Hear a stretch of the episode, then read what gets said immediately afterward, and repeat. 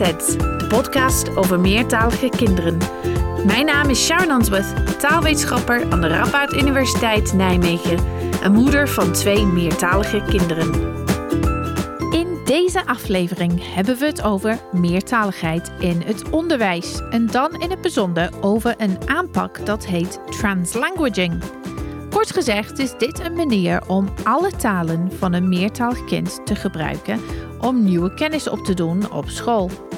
Mijn gast, de mega meertalige Joanna Duarte, vertelt ons hier alles over. Ook over hoe je dit aanpak thuis kunt inzetten als ouder.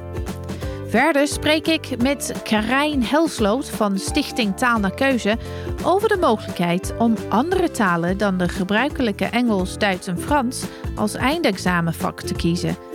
En we horen van een vijfjarig meisje dat in het Arabisch en het Nederlands wordt opgevoed. En tot de grote verbazing van haar moeder beweert dat ze ook Spaans en Frans kan. Door met de podcast. Het aantal meertalige leerlingen op school in Nederland en ook elders in Europa is de afgelopen jaren sterk gestegen. Maar toch blijft het aanpak op school vooral en soms alleen eentalig. Kinderen die thuis een andere taal dan het Nederlands spreken, horen op school vaak alleen Nederlands te gebruiken. Voor sommige kinderen is school wel de plek waar ze Nederlands leren. Volgens sommige onderzoekers gaat dit echter beter als je naast het Nederlands ook de thuistaal van meertalige kinderen inzet. De laatste jaren zijn er zowel in Nederland als bij onze zuidelijke buren in België verschillende initiatieven opgezet om het gebruik van de thuistalen van meertalige kinderen op school te stimuleren. Een van de strategieën die je hiervoor kunt gebruiken heet translanguaging. Wat houdt deze strategie in? Is het hetzelfde als bijvoorbeeld functioneel meertalig leren? Daar hoor je ook wel eens over. Of talensensibilisering. Betekent het hetzelfde of iets anders? Wat is het doel van translanguaging? En werkt het eigenlijk? Wat zegt het onderzoek hierover? Al deze vragen heb ik voorgelegd aan Joanne Duarte, lector meertaligheid en geletterdheid aan NHL Stenden Hogeschool in Leeuwarden en bijzonder hoogleraar wereldburgerschap en tweetalig onderwijs aan de Universiteit van Amsterdam. Nou, er zijn twee vormen van translanguaging: natuurlijke translanguaging en officiële translanguaging. Met natuurlijke translanguaging bedoelen we de manier waarop meertaligen hun twee of meer talen inzetten tijdens een gesprek. Als meertaligen gebruiken we de talige kennis of repertoire die we hebben om te communiceren. En dit kan van alle talen komen die we kennen. Dus bijvoorbeeld bij ons thuis spreken we vooral en soms alleen Engels. Maar omdat we allemaal Nederlands kunnen, dan gooien we ook af en toe Nederlandse woorden of zinnen er tussendoor. Dit is wat bedoeld wordt dus met natuurlijke translanguaging. Bij officiële translanguaging wordt deze meertalige repertoire doelbewust ingezet in het onderwijs. Het gaat dan dus om een pedagogische strategie. Joanne legt uit wat dit precies inhoudt. Als je het echt als pedagogische strategie eh, doet, dan moet je de kinderen echt uitnodigen. En je moet het niet vrijlaten. Er moet een soort van impliciete eh, taalbeleid eh, duidelijk zijn voor iedereen. Dat je zegt van als wij allemaal samen spreken, dan gebruiken wij het Nederlands of Limburgs of Fries, noem het maar op. Uh, maar zodra wij dan in kleine groepjes of jullie samenwerken, dan zijn jullie uitgenodigd om alle talen te gebruiken om aan de slag te gaan met inhoud. En dat moet duidelijk zijn dat het kan en dat het mag. Ik zei net in de inleiding, het wordt vaak in het Nederlands functioneel meertalig leren genoemd. Mm klopt dat wel? Of is dat iets anders? Ik weet het nooit, want ik, zie ook, ik zie dat en ik zie ook talensensibilisering. Ja. Um, misschien kun je even uitleggen mhm. wat precies het verschil is tussen die dingen. Ja, nou dat is een moeilijke. Maar zoals ik het zie, uh, is functioneel meertalig leren meer een paraplu-term. Oké. En daaronder vallen verschillende andere benadering, zoals bijvoorbeeld talensensibilisering Ja. of meer in de Nederlandse context taalbeschouwing of taalbewustzijn. Mhm. Dus het bewust maken van talige diversiteit, van de rol van talen. Eh, en dat maakt niet uit in welke taal je dat doet als leerkrachten. Dus dat is meer een onderwerp dan een taalleerstrategie. Ja. En de bedoeling is dat het dan die attitudes of de houdingen van de leerkrachten en de kinderen ten aanzien van talige diversiteit verandert. Dat dat een positieve worden. Ja.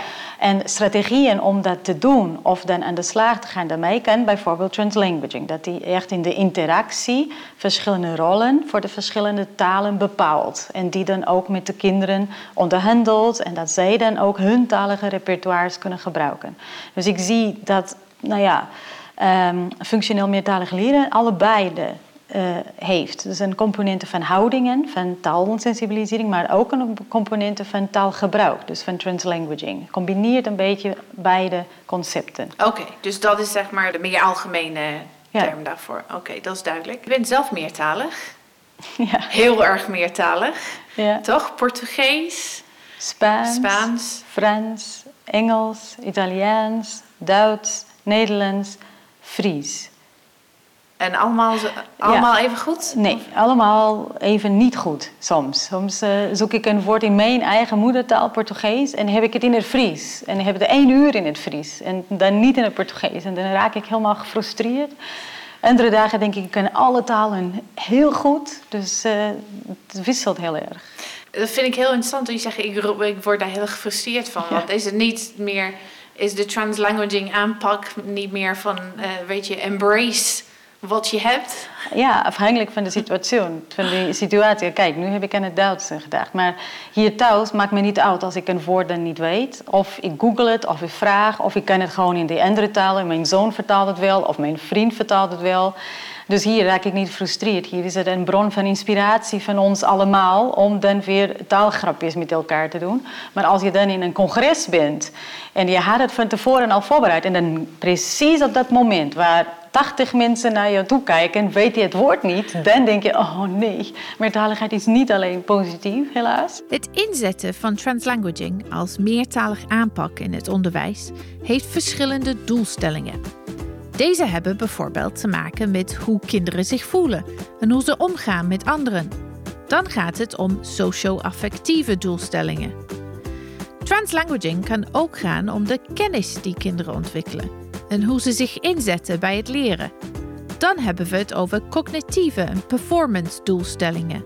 En er zijn ook bredere doelstellingen, die niet zozeer te maken hebben met individuele kinderen, maar gaan over de status van talen, over inclusiviteit en empowerment. Dus aan die ene kant eh, gaat het om socio-affectieve doelstellingen. Dus het betrekken van de leerlingen, respectvol met elkaar omgaan, participatie verhogen van leerlingen, welzijn verhogen. Aan die andere kant zijn eh, doelstellingen die ook met cognitieve en eh, performance-achtige doelstellingen te maken hebben. Dus bijvoorbeeld dat als je translanguaging gebruikt, dat kinderen makkelijker een andere taal kunnen leren, omdat ze makkelijker bruggen tussen de talen kunnen slaan. Dat is één. Onderzoek heeft ook eh, gevonden dat omdat tweetaligen heel vaak één taal moeten onderdrukken, of twee talen moeten onderdrukken, dan eh, hebben ze soms een soort van cognitive load, waarmee ze alleen maar bezig zijn met het onderdrukken van talen. En als je dan bezig bent met uitdagende content, iets van eh, scheikunde of wiskunde of iets moeilijks. Als je bent vrij om na te denken luid in alle talen die je hebt, dan, dan heb je meer cognitief, eh, cognitieve aandacht voor inhoud. Dus eigenlijk het feit dat je gewoon eh, welke taal dan ook gebruiken die je kent, kun je gewoon volledig focussen op de, op de content. Precies. En dan, als ik kijk naar onderzoekers zoals Ophelia Garcia, die eigenlijk eh, het concept De- translanguaging heel groot en breed internationaal bekend heeft gemaakt, maar ook. Nelson Flores. Die zeggen dat de translanguaging benadering een derde doel hebben. En dat is het doel om machtsverhoudingen tussen de talen toch anders te gaan kijken. Talen die eigenlijk in een minderheidspositie waren of zijn in de maatschappij, als je die daarnaast de talen van de meerderheid stelt. En als je die talen ook gebruikt voor dezelfde functies. Bijvoorbeeld voor het lezen of voor het communiceren in officiële uh, gelegenheden. Dat er ook naast de cognitieve functie en die socio-affectieve functie, dat er ook een soort van uh, ja, questioning van macht plaatsvindt door het gebruiken van translanguaging. Dus um, we zitten nu in Friesland, dus uh, bijvoorbeeld door Fries te gebruiken voor allerlei verschillende doelen, laat je zien hoe belangrijk dat is. Dat... Ja, ja, zij spreken ook van empowerment. Ja, oké, dus het is echt meer een soort uh, sociale inclusiviteit uh, ja. doel. Er wordt wel eens gezegd dat translanguaging gebruikt kan worden om meertalige en eentalige kinderen wat gelijker mm -hmm. te maken. Is dat wat daarmee bedoeld? Ja. Ja. ja. Woord? Ja. Even het werkwoord achter. Ja, dat talen die niet zichtbaar waren, toch zichtbaarder worden. En die kinderen die die talen zijn, ook als experts voor de talen worden gezien. En niet alleen maar als die kinderen die misschien nog niet zo goed Engels beheersen of het Nederlands beheersen. Dan zie je dan ook die andere kant, wat ze wel goed kunnen beheersen. Ja, het is een heel positieve benadering dus. Mm -hmm. Dat waren dus de doelstellingen van translanguaging.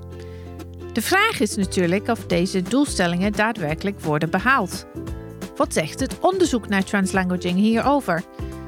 Er zijn veel onderzoeken gedaan naar translanguaging, maar helaas zijn niet alle onderzoeken dusdanig in elkaar gezet dat ze ons iets kunnen vertellen over de inzetbaarheid van deze strategie in het onderwijs. Gelukkig heeft Joanna de meest relevante onderzoeken voor ons op een rijtje gezet. Wil je graag meer informatie over deze onderzoeken? Kijk naar de show notes. Deze vind je op de website van Kletsets of in je podcast-app. Bijvoorbeeld Arthur en Martin die hebben gekeken naar translanguaging in het taalonderwijs. Ja. En hebben gezien dat die groepen, die experimentele groepen die aan de slag waren met meerdere talen, ook significant hogere prestaties in het taalonderwijs uh, hebben uh, behaald. En met taalonderwijs, dat is dat uh, meerderheidstaal. Taal, nee, nee, nee, ja, okay. meerderheidstaal. Dus in ons geval zou het het Nederlands zijn. Maar door het gebruiken van andere talen en door het verbinden van talen konden ze in het Nederlands, in dit geval was Engels, wat ja. Zij hebben onderzocht, betere prestaties. Dus ze hebben niet gemeten wat met die andere talen gebeurt. Ja, dus de thuis, thuistalen. Ja, dat hebben, ze, niet, dat hebben ze als achtergrond in, in het proces meegenomen, maar niet in uh, in het meten van die eindprestaties. Oké, okay, dus we weten ze worden wel beter in het leren van een tweede ja. taal door een andere taal te gebruiken tijdens het taalonderwijs. Ja, om dat te verwerken en ja. samen te vatten. Werkt het ook andersom? Volgens mij wel. We hebben in Hamburg hebben wij ook een onderzoek gedaan met kinderen van 12, 13, 14, dus niet meer jonge kinderen. Ja. En we hebben gezien als die kinderen dan in hun taalstalen uh, een heel goede woordenschat hadden. En vooral ook literacy skills. Die konden lezen en schrijven. En de talen waren Vietnamesisch, Russisch en Turks. Ja. Dus talen die typologisch gezien wel veel anders zijn. Ja, heel anders ja. zijn dan het Duits. En die kinderen die dan in hun talen uh, heel veel bijvoeglijke naamwoorden, is het adjectives, weet ja. hoe je dat zegt, zeldene woorden die ja. niet heel vaak worden gebruikt. En als die die beschikbaar hadden in hun in de moedertalen, dan was het echt ongelooflijk wat die prestaties in het Duits waren. Maar ook hoe hoger die prestaties in het Duits waren, hoe beter werden zij dan in de thuistalen. Alhoewel ze typologisch gezien wel heel erg uit elkaar waren. Ja. Dus waar komt het, ja, dat, dat dit kan worden overdragen? Hoe komt dat dan? Nou ja, volgens Jim Cummins gaat het om die common underlying proficiency. Dus dat heel veel talige kennis ergens in onze ongelooflijk ingewikkelde hersenen in één soort van eenheid zijn, waar je voor, de voor die verschillende talen toch van uitplukt, zeg ik maar. Als een soort van puzzel, stukjes eruit haalt, maar waar die onderliggende vaardigheid wel gedeeld is tussen die talen. En nou ja, het is een beetje abstract uh, en het klinkt een beetje als een black box in je, in je hersenen. Maar uh, het is toch logisch dat als je bezig bent met de grammatica van Frans, dat je toch een brug ligt met de grammatica van Nederlands. En oh ja, zo doen we dit hier en zo doen we dat daar. En ik denk dat precies hetzelfde, maar dan op een andere manier geldt voor Chinees of voor Turks of voor Russisch. Dus je gaat toch bruggen leggen tussen de talen op je eigen manier. Om dan die goed uit elkaar te kunnen halen, maar ook om die allemaal goed te kunnen gebruiken. Ja. Dus dat is over de wisselwerking tussen de twee talen en hoe translanguaging daar een rol uh, bij kan spelen. Dus dat is zeg maar de talige uitkomsten. De, het doel om beter de talen beter te kunnen spreken en uh, beheersen. Andere doelen van translanguaging die je noemde was die meer sociaal-emotionele kant. Dus dat eh, kinderen zich meer gewaardeerd voelen. Mhm. Wat weten we daarover mhm. vanuit het onderzoek? Ja, nou, bijvoorbeeld Greece en Blackledge, een, heel internationale project, die hebben dan uh, translanguaging gebruikt en hebben dan gemeten dat die kinderen aan het eind veel meer vertrouwen in het eigen kunnen hadden en een veel positievere zelfbeeld. en ze waren ook over het algemeen uh, gemotiveerder voor school. De school was niet alleen maar een plek waar zij moeite mee hadden of waar zij obstakels ergens vonden maar een plek waar zij hun eigen specifieke expertise ook konden inbrengen en waar hun stem werd gehoord. En met heel jonge kinderen, daar hebben wij uh, Andrea Young en Letitia Mary. En zij hebben met heel jonge kinderen uh, het voorlezen in meerdere talen onderzocht in ah, Strasbourg. En wat ze hebben gezien was doordat de leerkracht steeds meer woorden en uitdrukkingen vanuit de talen van de kinderen zelf ging leren, ging het voorlezen ook stel, steeds meertaliger worden. Waardoor uiteindelijk heeft de leerkracht net zoveel geleerd van de kinderen als de kinderen van de leerkracht. En wat zij concluderen is dat het echt een soort van empowerment tool, vooral voor heel jonge kinderen die heel vaak een soort van silent period, dus zij spreken een vier, vijf maanden niet als zij dan beginnen.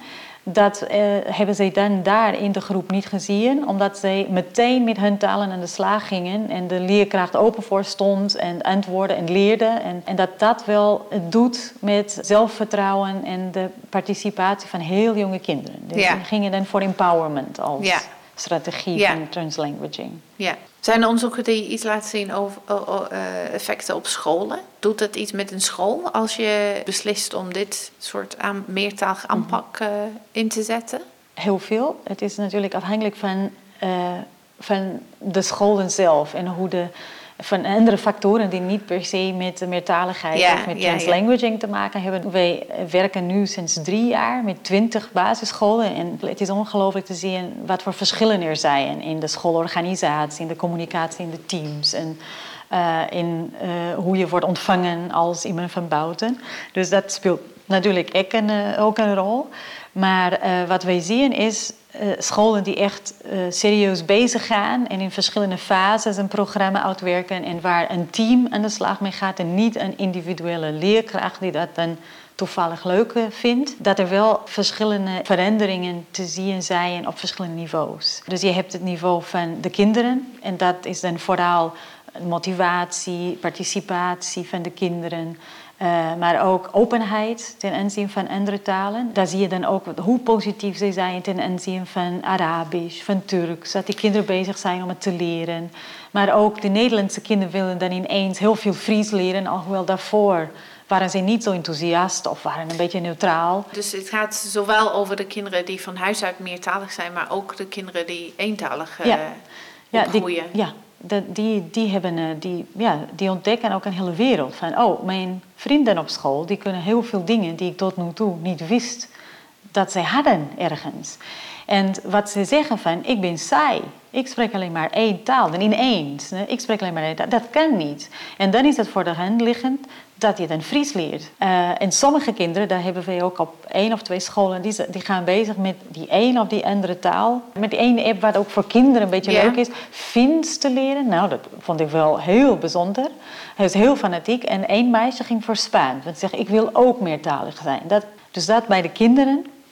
Uh, de leerkrachten, wat wij vooral zien, is meer een, een soort van houding. Dat ze zeggen, dat is eigenlijk geen methode. En dat is niet iets wat je los kunt doen in één activiteit en dan heb je een vinkje, oh, meertaligheid. Dat is een benadering. Dus je moet het integreren in alles wat je doet. In je rekenles, in je leesles, in begrijpend lezen. Je moet het eigenlijk elke keer weer de brug slaan naar andere taal, naar wat de kinderen kunnen, hoe, hoe we ze meenemen kunnen. Dus dat is een stuk van houding, positieve houding. En dat zij heel vaak wil zeggen van mijn groep is anders. Dus dat de sociale sfeer in de groep verandert. Meer respectvol, Kinderen zijn nieuwsgierig naar elkaar. En wat wij ook zien is ook in de communicatie met ouders. Dus die scholen zelf zeggen, wij hebben onze brieven laten vertalen in meerdere talen. En we sturen nu alle uitnodigingen naar die ouders, ook in het Arabisch en ook in het Turks en ook in het Chinees. En waarschijnlijk is niet alles helemaal 100% perfect, maar het gaat om een boodschap. Dus het is best een groot iets om dat meertalige aanpak te beginnen op school. Ja, het vraagt wel iets. Eerst een open houding en ook een beetje een idee van hoe je dat gaat aanpakken. Maar wij zien toch na zes maanden of één jaar dat een soort van onderliggende metalige uh, houding overal in de scholen te zien is. En dan kijk je bijvoorbeeld naar de bibliotheek van die school en dan zie je dan ineens boeken in tientalen en niet alleen maar Fries, Nederlands, Engels bijvoorbeeld. Wat wij ook zien is die bordjes op school, dat er dan in meerdere talen en dat is, dan zie je dan post-its dat een nieuwe taal wordt geplakt bij wc of huske in het Fries. En dan zie je dan acht andere talen, of bibliotheek of spreekkamer. En dan zie je dat elke ouder met een nieuwe taal toch wel iets heeft geplakt. Dus bepaalde dingen voel je en zie je meteen op scholen. En de leerkrachten zeggen ook, als zijn de kinderboeken ik organiseer, dan is het vanzelfsprekend meertalig. Dat kan nu niet anders. Dat is meer op organisatorische niveau. Ja. En die zijn niet heel moeilijk om te integreren in wat je sowieso al doet op school. Meer informatie over het project van Joanne en haar collega's vind je in de show notes. Daar vind je ook een link naar een gratis toolbox met allerlei activiteiten die ze hebben ontwikkeld, samen met leerkrachten, PABO-studenten en ouders. Dus wil je zelf aan de slag als leerkracht, school of ouder, is dit een mooie bron van inspiratie. Als je trouwe luisteraar bent van Kletsheads, dan weet je dat we het in een eerdere aflevering over het onderwerp meertaligheid in het onderwijs hebben gehad. Toen wij met ambulant taalondersteuner Frederike Goldhoff hebben gesproken. Frederike gaf daar veel meer praktische tips over hoe je om kunt gaan met meertalige kinderen in je klas. Dus als je daar op zoek bent, luister naar aflevering 6 van het eerste seizoen van Kletsheads. De scholen waar Joanne het net over had, waren basisscholen.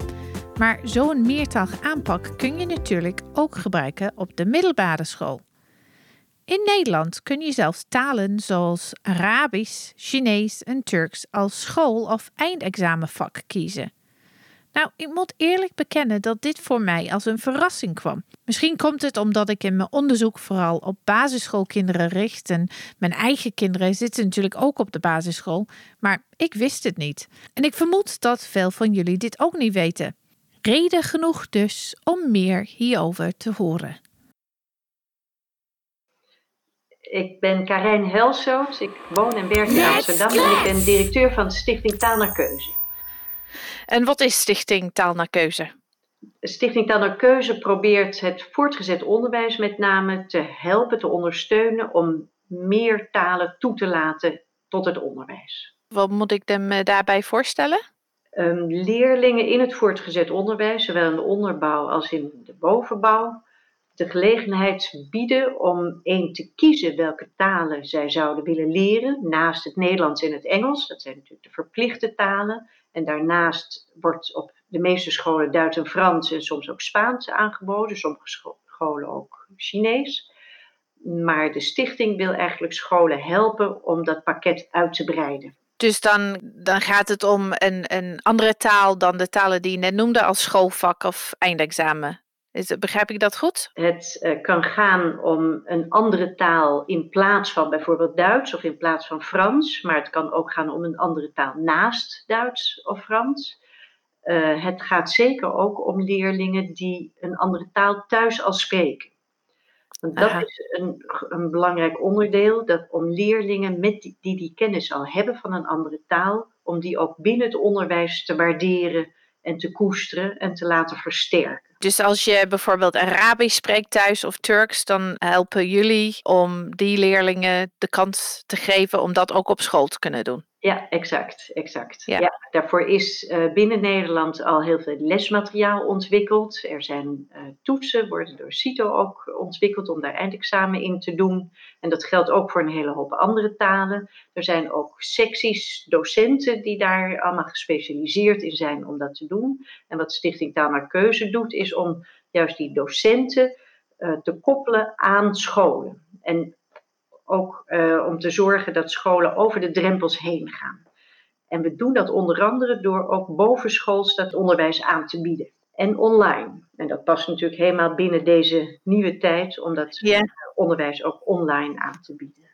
Ja, ja, mogen alle talen? Hoe zit het precies? In de Nederlandse onderwijswet worden een aantal talen genoemd, ongeveer tien bij elkaar, waaronder dus ook het Turks en het Arabisch. Daar staat ook eigenlijk letterlijk dat het ter keuze is van de leerling, comma, mits het bevoegd gezag erin voorziet. En dat bevoegd gezag is zeg maar de schooldirectie of het bestuur. En daar zit hem de angel. En we willen het nu proberen leerlingen en hun ouders op de hoogte te stellen van deze mogelijkheden. Maar natuurlijk ook de scholen zelf juist. Ja, ja. en wat is precies jouw rol uh, hierin?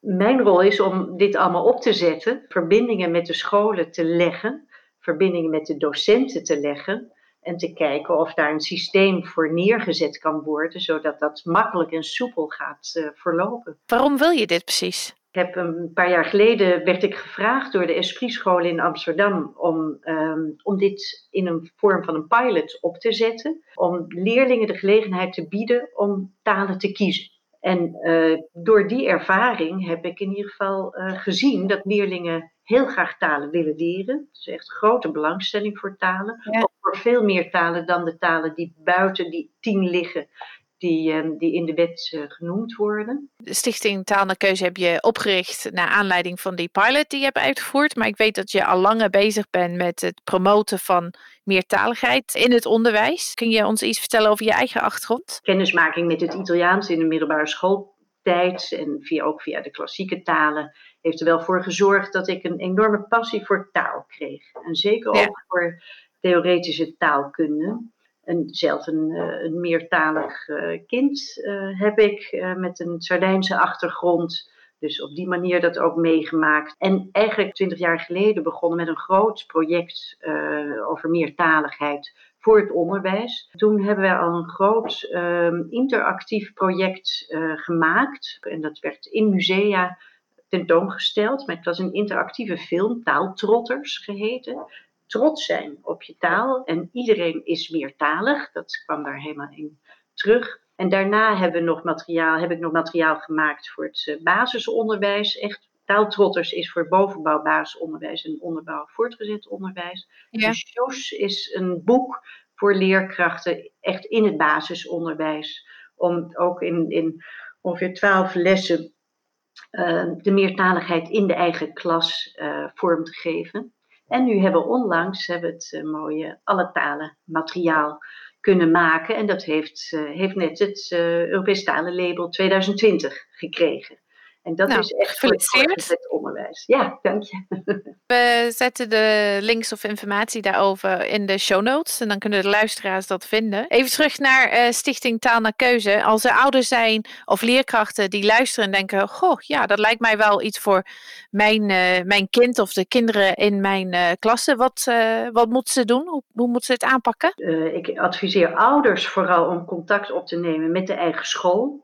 Ze kunnen natuurlijk naar de website toe gaan hoor, van Taal naar Keuze. Dat is, uh, dat is misschien een goede stap. En, en uh, schooldirectie of, of, docenten op de school te attenderen in ieder geval op, uh, op de stichting. Wij zijn er vooral voor scholen en voor docenten om die te koppelen. Om dat onderwijs zeg maar vorm te geven. We merken nu ook wel dat scholen wel belangstelling hebben. En we denken ook dat het heel goed is voor scholen om te starten met een soort taleninventarisatie breng in kaart wat je in de school hebt, wat de belangstelling is van leerlingen, van ouders ook, ook van het eigen personeel. De belangstelling is, maar ook de kennis aan talen. En daaruit kun je een goed taalbeleidsplan gaan maken, om zo stapje voor stapje uh, die talen uit te breiden eigenlijk. We ja. proberen nu samen met het Koonstam Instituut uh, van de UvA die taleninventarisaties uh, in beweging te zetten. Dus als scholen geïnteresseerd zijn daarin, dan kunnen, zich, uh, kunnen ze zich melden om daar aan mee te doen. Hoe ziet de toekomst van meertalige kinderen in Nederland eruit volgens jou? Ik weet zeker dat het Europees taalbeleid dat inhoudt dat alle leerlingen de middelbare school verlaten met, met drie talen in hun rugzak, in hun hoofd eigenlijk.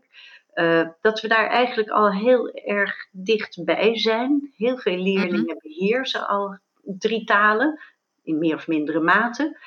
En uh, dat zouden we vooral moeten laten zien. Het is een enorme rijkdom.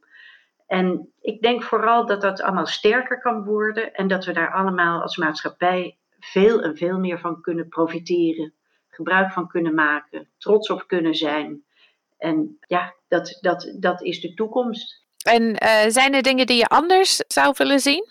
Nou, ik zou natuurlijk van willen zien dat, dat ze in het onderwijs zelf met name alle talen die er zijn, die ertoe doen, en dat kunnen dus de, sowieso de talen zijn die leerlingen zelf al meebrengen, maar natuurlijk ook talen die er maatschappelijk zeg maar, gezien van belang zijn. Dat die allemaal veel meer met elkaar in, in contact komen. In de zin van dat, daar ook, dat ook docenten van de verschillende talen ook veel meer met elkaar gaan samenwerken. En dat je dat ja, op, een, op een informatieve manier gaat doen. Echt het vieren van die talenkennis. We hebben het over allerlei uh, prachtige initiatieven en ideeën en onderzoeken over het inzetten van meertaligheid in het onderwijs. Maar uh, zoals we weten, het, het, onderwijssysteem in Nederland, zoals in veel andere landen, is best eentalig. In hoeverre is er, denk je, dan echt ruimte voor dit soort aanpak? Mm. Ja, dat klopt. Het huidige onderwijssysteem is onderliggend heel erg eentalig. En dat betekent dat het Nederlands heel erg domineert, maar ook dat een, een soort van taalscheidingssysteem daaronder. als je dan andere talen gebruikt, dan hebben zij hun eigen vakjes. Dan heb je weer 45 minuten Fries en dan weer een beetje Engels en dan weer een beetje Duits. Dus dat is alles een beetje vanuit een eentalige ideologie uh, bedacht. Maar uh, als, ik, als ik vergelijk met uh, de vrijheid die scholen hebben in Portugal en als ik vergelijk met de vrijheid die hier scholen hebben, dan, dan zijn er werelden tussen. In Portugal is gewoon een nationale curriculum. En het moet alles worden geïmplementeerd zoals het wordt gedaan in school gezet. Het, ja, in het Verenigd Koninkrijk ook. Als ik jou goed begrijp, dan zeg je... er is eigenlijk heel veel ruimte binnen het Nederlandse onderwijssysteem. Pak die ruimte maar. Ja, ga je gang eigenlijk om, het, om dat meertalige aanpak te implementeren. Ja, en je kunt het traditioneel met, ik gebruik andere talen in mijn instructie, een soort van content and language integrated learning. Dan moet de leerkracht wel de talen kunnen spreken. Ja. Maar je kunt ook zeggen, ik doe meer uh, taalbewustzijn of talensensibilisering. Ik spreek over talen, we doen onderzoek over talen, maar ik gebruik niet alle talen uh, tegelijk in mijn lessen. Of ik zeg, ik creëer ruimtes tijdens mijn routines, waar de kinderen, als zij met een opdracht bezig zijn, in hun eigen talen mogen overleggen. Je hoort wel eens voor een leerkracht van, nou, hoe kan dat dan, zo'n een, een, een translanguaging, meertalige aanpak? Ik kan al die talen niet. Is dat een terechte zorg? Nee, we weten allemaal vanuit onze school dat het heel makkelijk is om achter de rug van de leerkracht toch iets anders te doen. Of iets anders te zeggen of op te schrijven. Dus het maakt eigenlijk niet uit in welke taal. Kinderen, als ze willen, gaan ze toch overleggen in andere talen. Het beste is het dan iets van te maken, om het dan expliciet te maken. En zeggen, gebruik het maar. De uit te nodigen. En zeggen, als het moet, dan doe het maar. En het maakt mij niet zoveel uit of ik dat begrijp of niet. En onze scholen, wat zij doen, is als de kinderen bezig zijn in verschillende talen te overleggen, dan gaat de leerkracht van die een naar die andere groep en dan vraagt naar een samenvatting van waarmee zijn jullie bezig. En die moet dan in het Nederlands zijn. Of en wat we hebben gedaan met onze scholen, om de leerkracht een beetje gerust te stellen, is we hebben alles opgenomen wat zij hebben gezegd tijdens het overleggen samen. Die hebben wij naar native speakers gestuurd en een Nederlandse vertaling gekregen. En in 97% van die tijd waren de kinderen bezig met de opdracht. Daarna waren onze leerkrachten, oh, inderdaad, ik moet misschien niet alles weten. Ik moet de kinderen vertrouwen. En ik moet de ruimte geven en af en toe kijken wat werkt en wat niet. Een andere zorg is dat het gebruik van die andere talen ten koste zal gaan van het Nederlands. Klopt dat? Nee, dat klopt helemaal niet. Mensen denken altijd hoe meer tijd jij in een taak investeert, hoe beter de uitkomsten zijn. En dat is ook super logisch, want hoe meer je oefent voor je rijbewijs, waarschijnlijk, hoe beter je wordt. En hoe hoger de waarschijnlijkheid dat je het toch haalt. Hmm. Dus het is een soort van common sense ja, idee dat als je dan goed in het Nederlands wilt zijn, dan moet je heel veel tijd aan besteden. Helaas weten wij dat vertellen dat niet zo werkt vanwege de uh, gedeelde talige vaardigheid mhm. tussen alle talen in de hersenen van sprekers. En vanuit het common sense argument dat uh, je moet heel veel tijd aanbesteden aan één taal om goed te zijn, gaan dan mensen denken, nou als je dan tijd geeft aan een andere taal, dan wordt het minder in de hoofdtaal. Dus dat is het gedachte erachter. En er is geen enkele onderzoek die dat ooit heeft bewezen. Dus je heeft op dezelfde resultaten of hoger. En dat is voor mij al heel positief. Ja, klinkt heel positief. Ik woon hier al uh, bijna 20 jaar. De gedachten over meertaligheid zijn veel meer positief geworden in die 20 jaar. En zeker de laatste jaren. Meertaligheid staat zelfs expliciet genoemd uh, nu in curriculum.nu. Dus dat is de recent verschenen plannen voor de herzieningen van het landelijke curriculum. Hoe kijk je daar tegenaan? Ik ben wel positief hierover. Het is nog een beetje vaag wat precies wordt eh, bedoeld. En is het dan in twee richtingen? Dus dat de taalstalen van de kinderen ook van het leren van het Nederlands profiteren? Is dat de achterliggende filosofie daar? Of is het meer een, een eenrichtingsverkeer? Dat je zegt, ja, die andere talen die zijn belangrijk en die willen we gebruiken, maar alleen als we voordelen merken voor het leren van Nederlands en Engels of die andere talen. Dus spreken we weer van tweerichtingsverkeer. Dat zou wel echt heel innovatief zijn. Of is het weer een beetje eenrichtingsverkeer? We herkennen dat, maar alleen maar als wij uh, zichtbare resultaten zien voor Nederlands en die andere talen. Ja. En daar ben ik benieuwd naar. Dat weten we nog niet. Dat moeten we afwachten. We gaan zo meteen verder met het laatste deel van mijn gesprek met Joanna.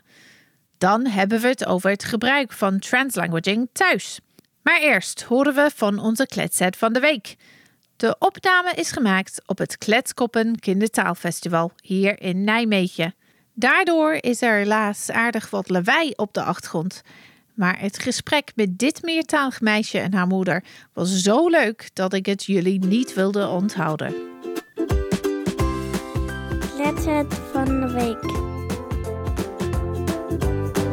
Hoe heet je? Sima. Sima, hoe oud ben je? Uh, vijf. Vijf jaar oud. En welke talen spreek je? Frans, Spanje en Arabisch en Nederlands en... Ja. Moedertaal? Dat heb ik al gezegd. Arabisch en Nederlands. En Spanje. En Spaans ook? Wauw.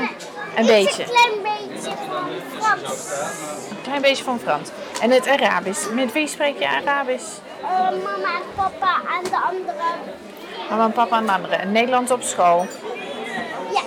En um, hoe is dat om twee talen in je hoofd te hebben? Weet ik niet. Weet je niet. Vind je het, vind je het leuk? Ja. Ja, waarom vind je het leuk? Dan speel ik. Wat zeg je? Speel ik. Dan speel je. Kan je met al, iedereen spelen? Ja. Ja. En um, kan je mij iets leren in het Arabisch? Hoe, ja. hoe tel ik tot drie? 1, 2, 3 in het Arabisch. واحد اثنين ثلاثة أربعة واحد اثنين ثلاثة Zeg nog een keer. واحد اثنين ثلاثة واحد kling nachten. واحد اثنين ثلاثة واحد nachten lachten. Doe ik het goed? Beetje. een beetje. En uh, welke taal vind je het leukst? Spanje. Spanje? Vind je Spaans het leukst? Ja. Want we, gaan een keer, we gingen een keer op vakantie naar Spanje en zo weten twee worden. Oh. Nee, drie. Wat is dat? Uh, ik had een keertje maar op kinderopvang tot we gaan. En had ik een keertje geleerd. Wat is wat zijn de woorden in het Spanisch? Toen heb mijn juf, maar Hola. toen heb ik, de, uh, toen heb mijn juf geleerd zo. Zo is hola. Hola. Hola betekent hallo. Oh, hola betekent hallo. Zo, je kunt ook een beetje Spaans. Ja. Ja, en als je ouder bent, stel dat je mama wordt, welke taal spreek je tegen je kinderen? Arabisch. Arabisch. Nou, dat is, het, dat is fijn. Is het soms moeilijk om twee talen in je hoofd te hebben? Beetje. Een beetje? Waarom? Weet niet. Oké, en hoe zeg je dankjewel en tot ziens in Arabisch? Hoe zeg je dankjewel? Bye. Shukran. Bye. Shukran is dankjewel en bye is dag. Shukran. En bye. Letter van de week. Hebben het tot nu toe gehad over het gebruik van translanguaging op school. Mijn laatste vraag aan Joanna ging over het mogelijk gebruik van translanguaging thuis. Als ik aan mijn kinderen vraag wat ze hebben geleerd op school, zijn een grotendeels Engelstalige antwoorden doorspekt met Nederlandse woorden. Soms schakelen ze ineens helemaal over naar het Nederlands. En dan weet ik niet zo goed hoe ik daarmee om moet gaan. Ik weet dat het mixen van twee talen eigenlijk geen probleem is, maar toch zou ik het fijn vinden als de kinderen ook over schoolonderwerpen in het Engels zouden kunnen praten. Daar leren ze nieuwe woorden van en zo zorgen we ervoor dat Engels echt onze thuistaal blijft. Moet ik ze nu vragen of ze het kunnen zeggen in het Engels? Of zou het zinvol kunnen zijn om thuis ook een translanguaging aanpak te gebruiken? Als jij ouder bent, hoe pak jij dit aan? Dit is wat Joanna hierover te zeggen heeft. Mijn advies is dat ouders ook zelf toleranter moeten worden uh, over die translanguaging praktijken van de kinderen. Dus als je probeert, vooral met tieners, maar als je probeert echt een politieagent te zijn, dan wordt de communicatie steeds minder. Als ze 13, 14 zijn en die komen naar huis, vertellen enthousiast over iets en die zegt van, hè? Não percebo. Portugees. Nou, dat, dat wat ik deed toen mijn zoon klein was, daar heeft hij toch nog wel gedacht: oh, mijn moeder spreekt het niet, dus ik moet het wel in het Portugees zeggen. Maar dat is lang voorbij. Ja, dus dat accepteren en een creatieve manier om daarmee om te gaan, dat is de eerste stap. En wat wij thuis doen, is we doen heel veel aan luistertaal. Dus hij spreekt in het Nederlands en ik antwoord in het Portugees. En dan doen we meestal één uurtje of twee. Uh, en ik consequent en hij ook. En ik, ook helemaal geen uh, gesprek over. Gewoon, en dan langzaam gaat hij over naar Portugees. Ja. En dan geeft hij een beetje op. Van, oh, zij blijft, dan moet ik ook meegaan. Maar ik bedoelde er, als je kind iets niet goed begrijpt of zo op school... en dan wil je het daarover hebben...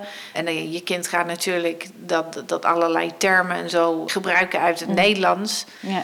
Kan je dan ook via het Nederlands de kennis in de andere taal ook verbeteren... doordat jij die translanguaging aanpak gebruikt. Precies, dus je maakt een soort van samenvatting in je vraag aan je kind... waar je dan een beetje een vertaling doet van wat hij zei... of een samenvatting en dan ga je verder in de taal en stel er weer een vraag.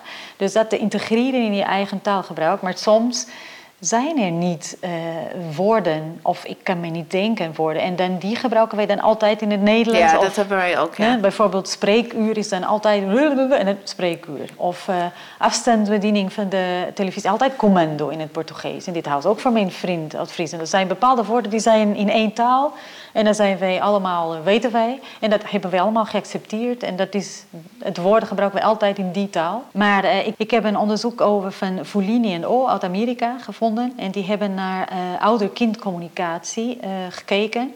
Met een longitudinale en grootschalig onderzoek. En wat zij uh, hebben uitgevonden is dat in gezinnen die niet de taalstalen hebben opgegeven, dus waar die ouders steeds bleven spreken of vaak bleven spreken in de taalstalen, was heel vaak Chinees, maar was ook Spaans in het onderzoek, dat de woordenschat van de kinderen in de instructietaal uh, sneller groeide dan bij gezinnen die uh, zijn allemaal overgegaan naar uh, de instructietaal. Door de druk van de kinderen die altijd in die taal naar huis kwamen. Maar wat mij verbaasde was dat de ouder-kindcommunicatie, en dat was zowel de kwantiteit als ook de kwaliteit, behoorlijk gereduceerd werd in de gezinnen die alleen in de instructietaal met de kinderen Ah, hebben gecommuniceerd. Dus ze hebben minder met elkaar gesproken. En de onderwerpen waarover zij hadden, waren minder gevarieerd. Dus zij hebben bijvoorbeeld ook veel minder over school en schoolse dingen gesproken in de gezinnen die dan in het Engels uh, hebben gecommuniceerd. En de kind, die ouders waren ook veel minder betrokken met school. En vanuit andere onderzoeken weten wij hoe belangrijk het is, de ouderbetrokkenheid voor het schoolsucces van de kinderen. Ja. Dus dat is toch een beetje verbonden. Niet expliciet in dit onderzoek, maar als je een beetje zoekt, dan zie je het wel. Um, en wat ik ook wel heel uh, negatief vond, was dat ouders die waren overgegaan op die instructietaal, waren ook minder betrokken bij de schoolse onderwerpen en die waren minder tevreden met het familieleven in het algemeen. Oh. Dus dat is wel heel, ja, als je dat leest, denk ik, spreek je moedertalen alsjeblieft. Gewoon doorgaan met het gebruik van de taalstalen. Want later, denk ik, vanuit het onderzoek zal je kind je dankbaar zijn voor deze keuze. Qua identiteit, maar ook qua betrokkenheid op school, eh, interactie, ehm, culturele affiliatie, dus allerlei andere aspecten. Het is Ja. wel moeilijk, maar wel de moeite waard.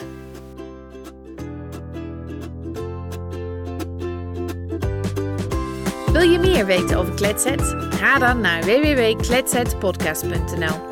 Daar vind je ook meer informatie over deze aflevering. Wil je geen aflevering missen? Abonneer je dan op Kletset via je favoriete podcast app. Bedankt voor het luisteren en graag tot de volgende keer.